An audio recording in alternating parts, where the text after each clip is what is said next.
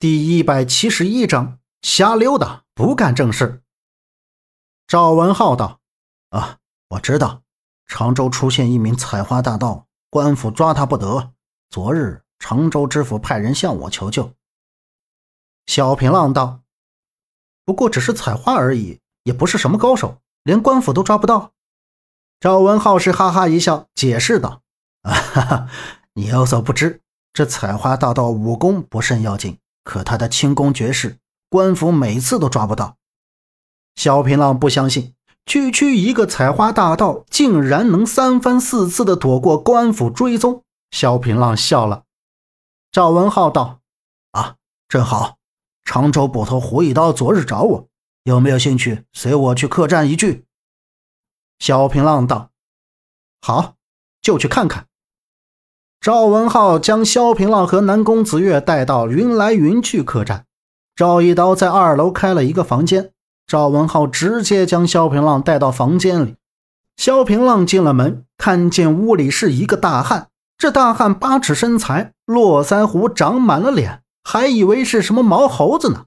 虽然身上穿着捕头的衣服，但还是掩盖不了他强健的肌肉，这是练家子，练的都是硬功夫。萧平浪经过赵文浩的介绍，赶忙拱手行礼。胡一刀爽朗大笑，邀请萧平浪坐下，他用手擦了擦桌子，憨厚笑道：嘿嘿嘿，干净了干净了，来来来，喝茶喝茶。南宫子月捂着嘴笑道，可能是胡一刀憨厚的姿态让他觉得好笑，所以一时失了态。胡一刀不好意思的挠挠头道：啊，我是一个粗人，呃，做不来这些细活，呃，见笑了，见笑了啊！哎，哪里哪里！萧平浪赶紧打圆场。胡一刀道：啊，在下胡一刀，常州总捕头，想请赵先生到常州助我们一臂之力。赵文浩道：啊，这位是萧平浪，这位是他的夫人南宫子月。哦。原来是大名鼎鼎的合纵联盟之主，还请萧盟主到常州帮帮我们呢。胡一刀一脸虔诚，这番模样搞得萧平浪都有些不好意思了，哪里有这么憨厚的捕头呢？萧平浪道：啊，严重了，这个忙我帮，你们可曾看过采花大盗的真面目？胡一刀道：呃，这家伙狡猾得紧，轻功也格外的好，擅长使飞镖，他每次都能冲我们的包围圈，我们追不上他，所以也抓不住。萧平浪道：既然这样，我们就先去常州，说不定还能碰上他。赵文浩道：好，我随你们一起去。胡一刀道：啊啊，好，即刻动身。胡一刀下去劫房去。萧平浪对赵文浩道：哎，这胡一刀看起来有一身功夫啊。赵文浩道：哎，你是不知道，胡一刀的刀法是一绝，这刀法霸道雄浑，大开大合，充斥着阳刚之气，有霸王的风采。萧平浪道：你说他这么好，我倒是想见识一下。一行人出了城，萧平浪突然出手，胡一刀察觉出来，翻身下马，惊问道：哎，萧盟主，你这是干什么？萧平浪道：我生平见过无数用刀的高手，赵文浩说你的刀有霸王气概，平浪今日想讨教一二。萧平浪举剑来刺，胡一刀双脚踏地，先是一阵仰天长啸，震得周围飞沙走石，野鸟出林。胡一刀单手出刀，是一招大回环，萧平浪数剑一挡，竟然被打得倒退一步。萧平浪心里道：好大的力气，果然霸气。两个人随即缠打在一起，胡一刀刀刀似霸王举鼎，有千斤之力，萧平浪胳膊都酸了。果真是霸王之力，浪讨教了。萧平浪先撤出战斗，胡一刀见萧平浪撤了，也停下了手。众人看去，胡一刀刚才站的地似乎都下沉了一些，还不算他砍翻的十几棵大树。几个人上了马，萧平浪问道：此刀法可有名字？